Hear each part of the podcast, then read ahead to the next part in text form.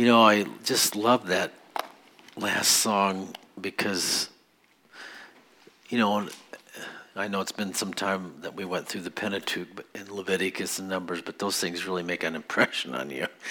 You know, when you spend six, eight months in a book, and that we know that those are typologies, you know, and, and the, Jesus said, I'm the way, the truth, and the life. Coming through the door is the way. Coming to the altar, you tell the truth.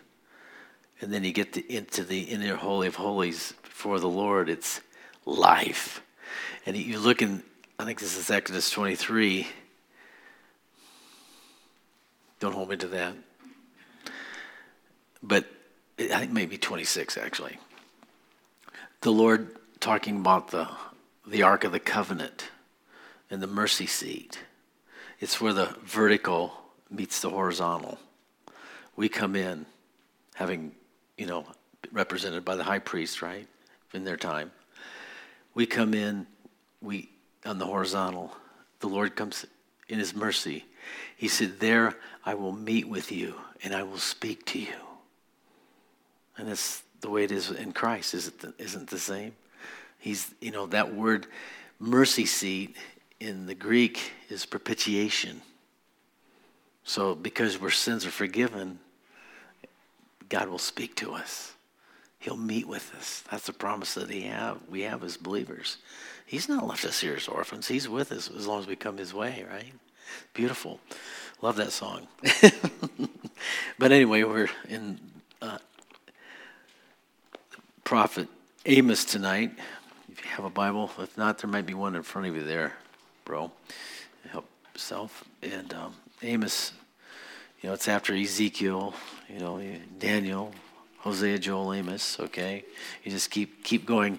Go to Ezekiel and keep keep going to the right, and you'll get there. And we're in chapter three.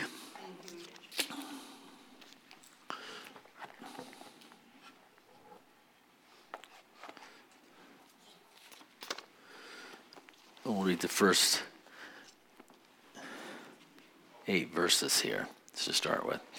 Hear this that the Lord has spoken against you, O children of Israel, against the whole family which I brought up from the land of Egypt, saying, You only have I known of all the families of the earth, therefore I will punish you for all your iniquities.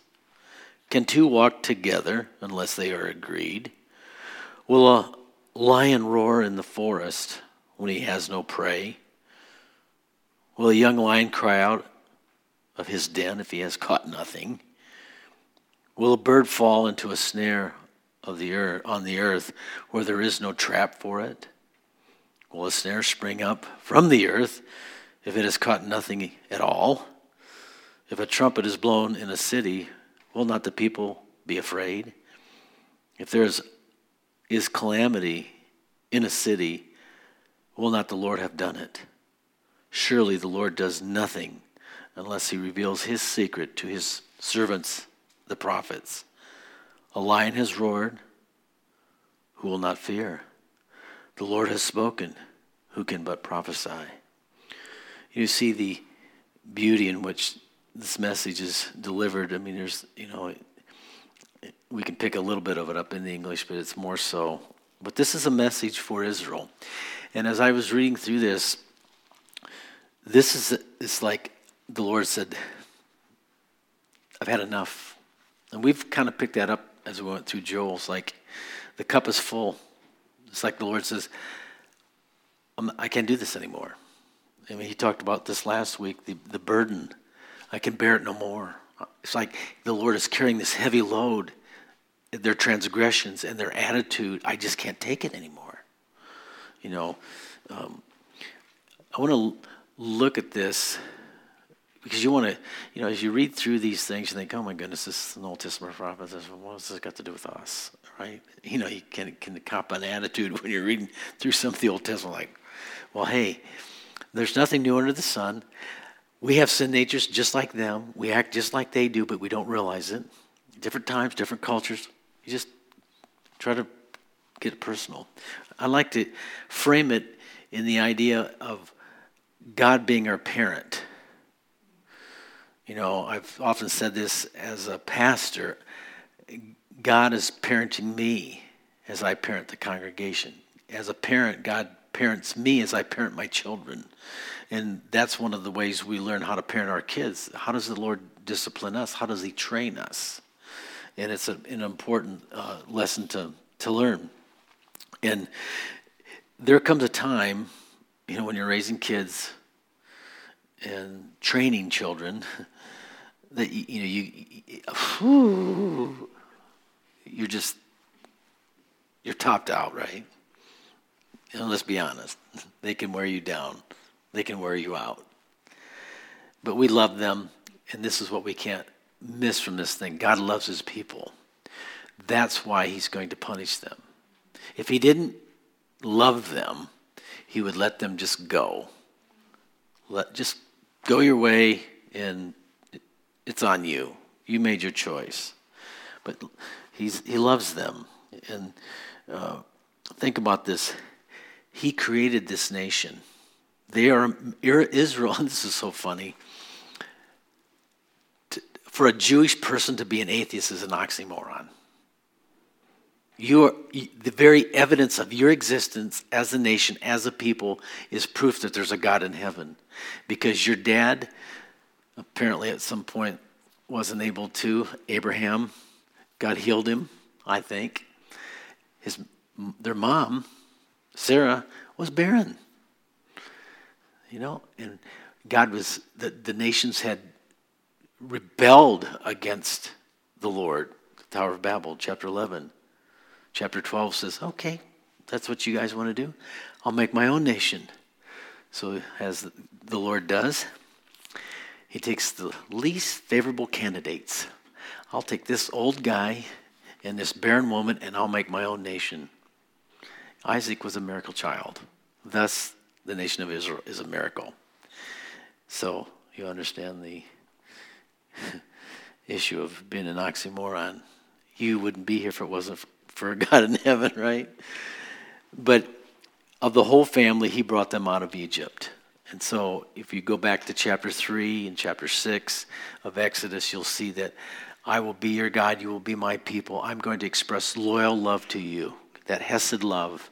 No matter what you do, I'm always going to do what's best for you and what's in your best interest. I have loyal love to you. I only expect loyal love in return. And that's the old covenant. You know what? It's the new covenant too.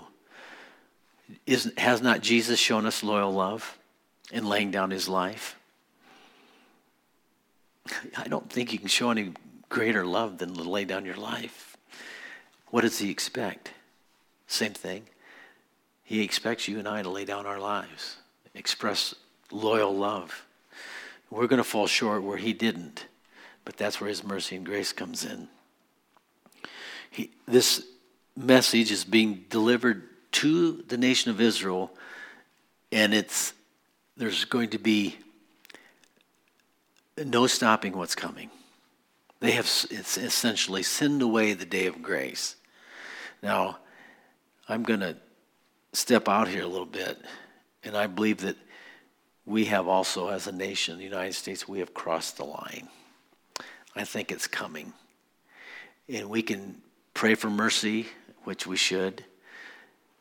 And, but I want to say this to the household of God God knows how to separate the righteous from the wicked when he measures out judgment. We are under the blood that doesn't because we live here in this country, and if the nation is being judged for its wickedness, which is what's coming, you can't continue to murder millions of babies every year and get you think God's going to turn a blind eye and for the, all the other crimes that are being committed regularly. Most of them are crimes against children. And that's the worst crime that you could ever commit against God is to harm the innocent. And we're going to we're, we're going to get it's coming. It's coming like a freight train and nobody's going to stop it. This is the same situation here. The 10 northern tribes are completely idolatrous. Every one of their leaders were wicked. We think we've got it bad. Well, we have. But not quite as bad as those guys. Every one of them was wicked. And so we're going to see how God, even though they are unique, they're like no other nation, they are part of his family, they're his children. That's why know, he called them the children of Israel. They're his kids, he loves them. And so, as God's kids, we have a higher standard. They had a higher standard than the nations around them. They were giving what? The oracles of God. They were given all the ritual. If you're going to come into sacred space, if you're going to worship me, this is how you go about it. If you don't follow it, you could die. And I don't want you to die. So, priest, this is the way you handle it. Even the priests that got out of line, Nadab and Abihu, what happened to them?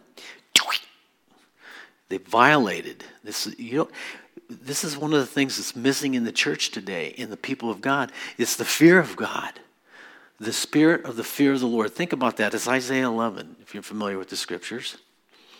The sevenfold work of the Holy Spirit upon the Messiah. And one of them, which I find incredibly amazing, is the spirit of the fear of the Lord. Why would Jesus need the spirit of the fear of the Lord? Because he's a man. He, you're walking by faith you don't see, you know, Yahweh's not right there. You know, the, the voice you may hear, but you don't see. And so, therefore, faith is required. Remember, Jesus walked and conducted himself as a man. He had the Spirit without measure and faith without measure. He was without sin. That helps. trust, trust me, that helps, right? Wow. And so, having a higher standard means when you get on a line, you're going to get convicted. And that's a good thing. It doesn't feel good though. I never I've never enjoyed being convicted of sin. I never like to be told you just crossed the line. And I know that as a child being corrected by parents, I never liked getting a spanking. I never looked forward to that. I try to put a couple pair of pants on. My kids did the same thing when they knew it was coming. Spankings are painful. We don't like pain. But since you were chosen and redeemed, and I have a higher standard, than, and you're not doing it, and you're not listening, you know, that's part of, think about that as um, God doesn't let us slide just because we have a fallen nature. Oh, well, I know I know they're product of Adam and Eve's sin. No. Eh, you know, he didn't let Job get away with, even though he was suffering and was horrible situation with his health. What does he tell him when he's talking to him? Stand up like a man, and I will talk to you, and you will answer me. Right? Because he knows we're capable. It's an attitude that he deals with. And this is what we do with our kids. We, we know what certain attitudes will produce. And as, as a parent, we learn to catch it before it's taking root and deal with it, hopefully, right? Steer them in the right direction, redirect. You know, one of the things about being a parent is, first of all, you don't know what you're doing. Well, let's just be honest right out of the gate. I mean, this is like you know, they're not birthed with a, you know, manual. This is the only manual you'll get for raising kids. and so you don't want to, first of all, you don't need to be defensive because we're all in the same boat when it comes to parenting, right? So just learn to, you know, be be teachable when it comes to there's always something you can learn and once you get one figured out and then you got another one right ah, and they're all different too so God doesn't just raise us. What, what does that imply? If, if we're being raised, um, means we're, you know, um, we have food, we have clothes, we have shelter. All the material things are taken care of. We're being raised. That's not all there is to parenting, is there? It's called training. And now think about how God does with you and I. He's training us, He's teaching us, He's showing us how to walk, how to live. And think about too much is given, much is required. That's the principle. You're given a lot. You know about God. He's going to hold you accountable for what you know, not what you don't know. And He's fair.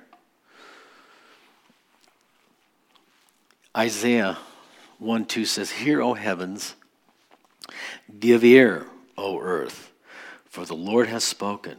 I have nourished and brought up children, and they have rebelled against me. That's a pretty, po- that word nourished isn't just food. It's gadal, and it, it involves, you know, feeding and providing for them. Uh, but it's really goes deeper. It actually means to twist into greatness. So the idea of God nourishing us is, is the physical is secondary in God's mind. It's character and attitude. You know, you you know, well, you know, as long as we provide a good environment for our kids and they go to church and they learn that, and you know, we kind of think they'll get it by osmosis. Well, you know, sometimes we say this. Sometimes we can define grace, but it's better to be modeled, and you see what it looks like when it's in somebody's lives and they're exercising it towards you. And that's you know, the, the responsibility of the family comes down to us as men, and we have a threefold role that we play as parent of our children. We're the prophet, we're to speak and represent God accurately to our kids. And so when we fall short of that, we need to be real about it and, and, and let that be known that we fail but we still doesn't remove the responsibility of representing God, speaking for God. And that's why you just teach the kids the scriptures. Read the scriptures to them. Bring them the voice of God. And I'm telling you, I think that's the only way you can raise a child because you can't make them do something. You can't change their will. They have to surrender it and they have to develop that fear of the Lord. As a, the priest, means I'm praying for them and I'm praying with them. Uh, as the king means I rule with grace, I rule with love, and I am responsible for that household as I will give an account to God for my household.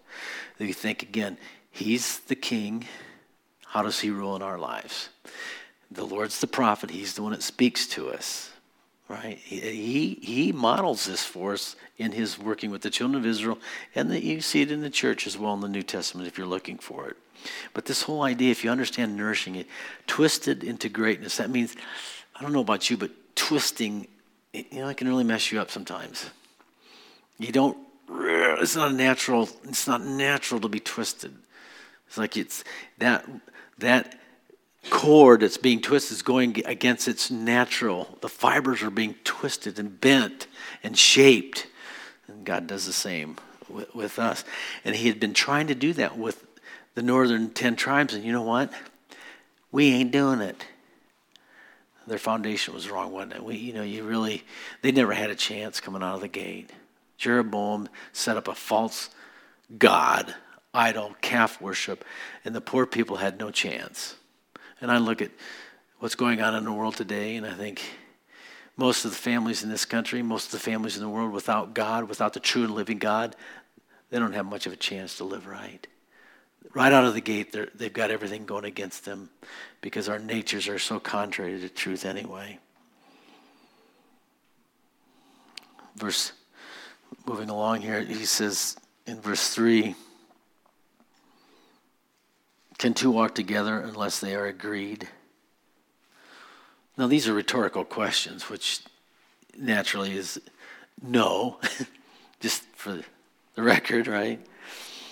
Um, walking together speaks of companionship, being united uh, with someone, and you know, agreed. You know, you, you come to the same opinion. You know, if you're if we're all reading the same book and we're all worshiping the same Lord, and we all learn the same principles, there's going to be a unity. It's just a natural result. You'll come to an agreement uh, about a lot of things. Um, there's a lot of things in the church, the body of Christ, that people don't agree on. I think that's probably why we have denominations. Our denomination sin? No, I don't think so. I think God is gracious. I think He's merciful. I think denominations, at the very core, have to do with personality types. Some people or you know, you think of high church, the Gothic, huge. I just makes me feel that God is so big. And they've, if you found God in that, you're to be you're to be comfortable in that. You put me in that, and I'm like, can we go now? you know, I'm not to be comfortable in that. So everybody has their preferences, right? And that, and I think God is flexible, so to speak, with that. What He's looking upon is the heart. Do you love me? Do you do you do you express loyal love to me? I have it for you, and however you want to do that from your heart in sincerity, uh, it blesses Him. So it's not the address, it's not the name on the sign, it's, it's what's in your heart. And this is what God uh, looks at. Everybody has different ways of perceiving things. Everybody probably have a little different interpretation of this or that, and that's fine. Um, you think about 1 Corinthians 12, the gifts of the Spirit, there's different ways that the same gift works differently in a person. There's diversity of gifts, diversity of uh, administrations. And so we see it, right? The Bible recognizes those characteristics, and that's fine. But we can still be agreed. Now, when it comes to denominations and certain things, are there non negotiables? You're all nodding. Yeah, there are. Well, help me out here. What would you consider within your Bible knowledge, what would you consider as, let's just name a few of them. What, what would be a non negotiable from your perspective and your understanding of the scriptures? The deity of Christ, the resurrection of Christ, virgin birth. You may not believe it before, but you better believe it afterwards, right? After conversion. Why is that important, by the way? and which means and he yeah yeah he didn't have the sin nature um, keep going. There's uh, there's probably seven or eight anyway. We've got three or four. Oh. yeah he's yes there's no he is yes exclusive. The way the the way the truth and the life. Okay. Um, he's the creator. So, well, it, you know, we don't have to use this word, but we do. Do we believe in a triune God, the Trinity? You know, the Father, the Son, they're co-equal. Uh, what do you receive when you get saved? Yeah. Now, there's differences on what happens, at, right? And that's where some of these denominational things come in. Is there is there a difference between being saved and receiving the Holy Spirit and then being baptized by the Holy Spirit? Can, you know, it, I can show you the difference in Scripture, but not everybody appreciates that. Yes. Yeah. Yeah. So, um, it, how about the doctrine of hell? Is that a non negotiable?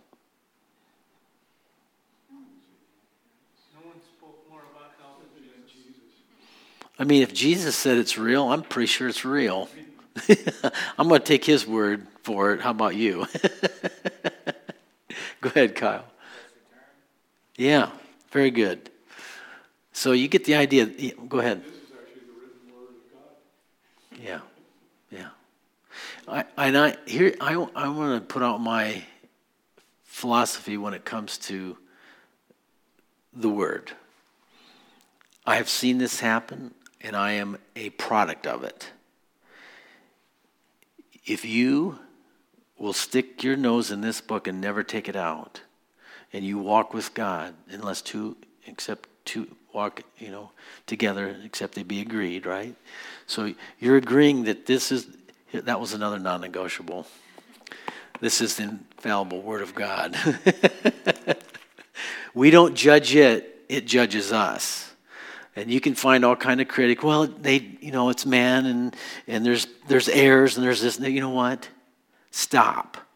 There's enough there to to get you to heaven. So straighten up and stop that kind of talk. Let it speak to you. Trust the word.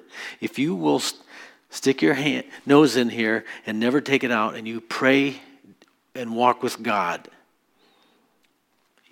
you will be regenerated. You'll be renewed. You don't need some special psychotic help. You don't need a psychiatrist. You don't need a Bible study. You just need to study the Bible. Because those things become, become crutches. Now, I, I, granted, people get stuck in their walk.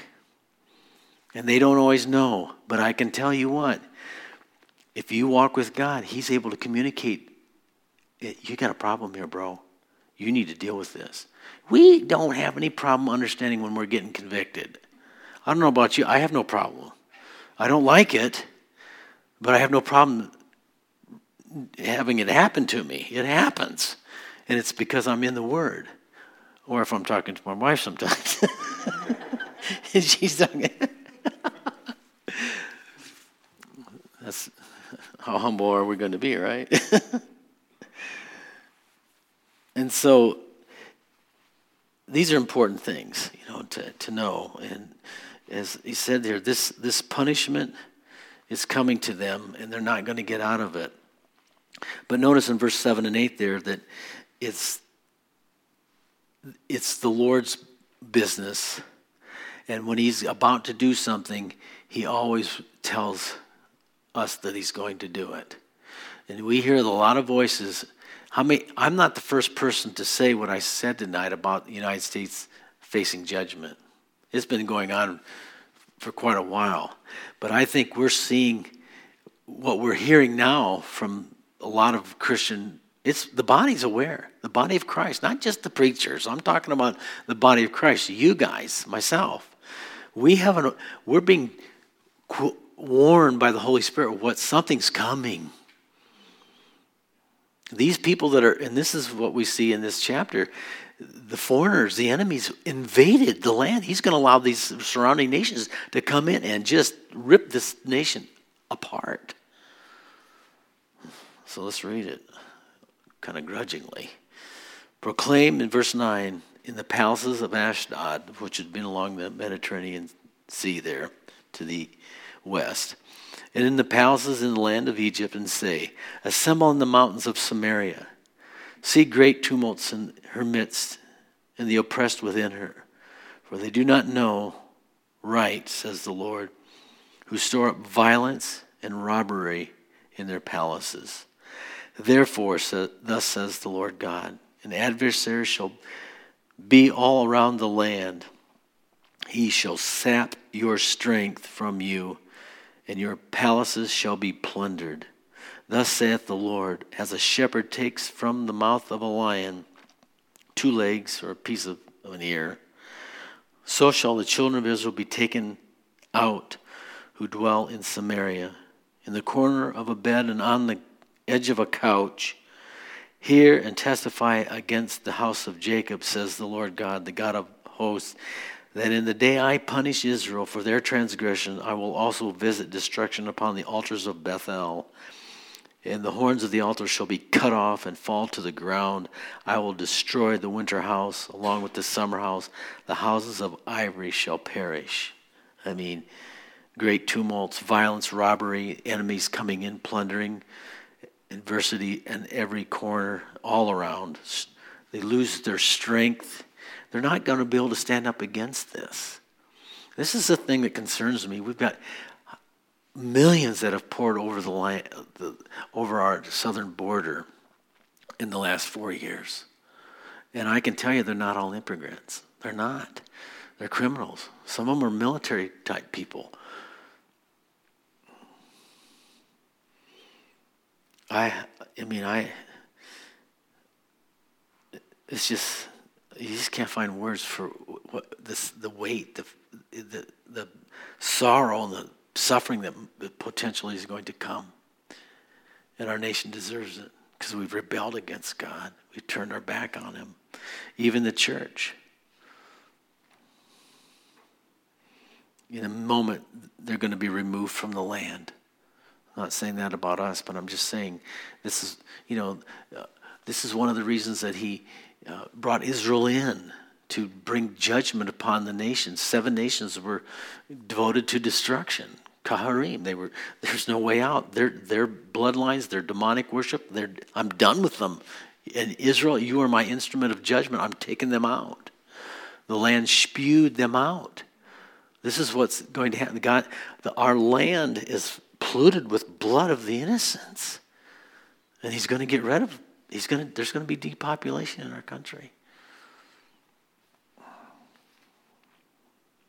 Snatched away. Even while in bed, that's essentially what it says. You know, an animal comes, it's with, with, with force. I mean, there's, there's no stopping this. I mean, this is very graphic. The, the palaces are plundered. All the stuff, the wealth, you know, these, the palaces were like massive and they, they were a symbol of their prosperity and their wealth. But just like God announced that he would prosper them, Jeroboam II is the uh, king at this time. Earlier in his administration, he had about a 40 year reign. Earlier on, Jonah said, Hey, you, you know, the Assyrians are caught up in what they're doing, and so there's like a little bit of lull in oppression. And so they were able to take back some of the land, and they actually prospered in the first part of his reign. But now, that prosperity and that, the gluttony of that, that prosperity has spoiled them hardened them in their rebellion against God. And now he's speaking. Think about this.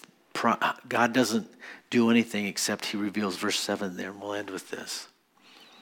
How many people are, and how many, how many can bear witness to that, this judgment that's coming upon our nation? Many, many can. But the Lord does nothing except he reveals it. Think about how he spoke through Elijah what was going to happen to uh, Ahab and Jezebel. I mean, you see uh, Elijah and his ministry, what would happen, you know, God using Jehu. You know, he, he, he's, you know, it's being downloaded, so to speak, into Elisha, and he's in front of Jehu, and he's like, he just begins to weep because he knows what this guy's going to do. He's going to rip the women open with child. I mean, just, just unbelievable. But he gives people fair warning. It doesn't come as a shock. And people know why it's here, why it's come. If that doesn't give us um, something to pray about, I don't know what will, right? I think we really have to pray. You know, and, and like we said before, you know, now is not the time to be uh, lackadaisical about your spiritual walk, your walk with the Lord, your commitment to Christ, your commitment, actually, not only your commitment to the Lord, but your commitment to the body of Christ. Because, you know, this is the thing that's been concerning for a number of years is, is, is the way we do church in America and the West. You know, it's it's about, and I'm not against big churches. I'm not jealous of any of that. If I wanted a big church, I'd totally go about my ministry a total different way if it was all about getting people in the church. That's not my, I'm into making disciples. I want people to know how to walk with the Lord and be able to stand strong in the day of adversity. And if you know how to read your Bible and you know how to converse with God and be obedient to Him and deal with your sin nature and be real, you're going to be you're going to make it through anything. You're going to be able to handle it. But what's happened in our culture is that people come in the door, they sit down, they raise their hands, they worship. Nothing wrong with that.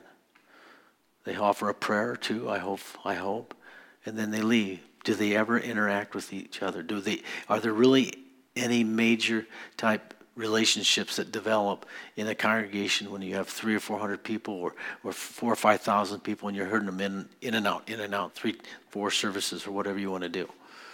It something's missing something's missing. I remember in Bible college, Pastor Chuck said one time to us, he said, Look, if you got a church of 50 people and they love Jesus and they love each other, you got it. You got it. And this is what people are literally looking for today. They're looking for sincerity, they're looking for people to be real. When you walk in and walk out and you don't know anybody, are you? I mean, that's just acquaintance level relationship. How can two walk together except to be agreed? You know, are, are you iron sharpens iron? You really get to know someone, and you, hey, uh, I don't know if I like that. You know, can you talk? You know, can you talk through things? That's what friends do. If you don't have friends, what do you have? It's bad. It's rough. You get where I'm coming from, right? Let's just pray for our church. I can't worry about those guys. I can worry about this guy. Let's just pray that our church grows and matures, spiritually grows, and we really do love each other. We really learn how to image God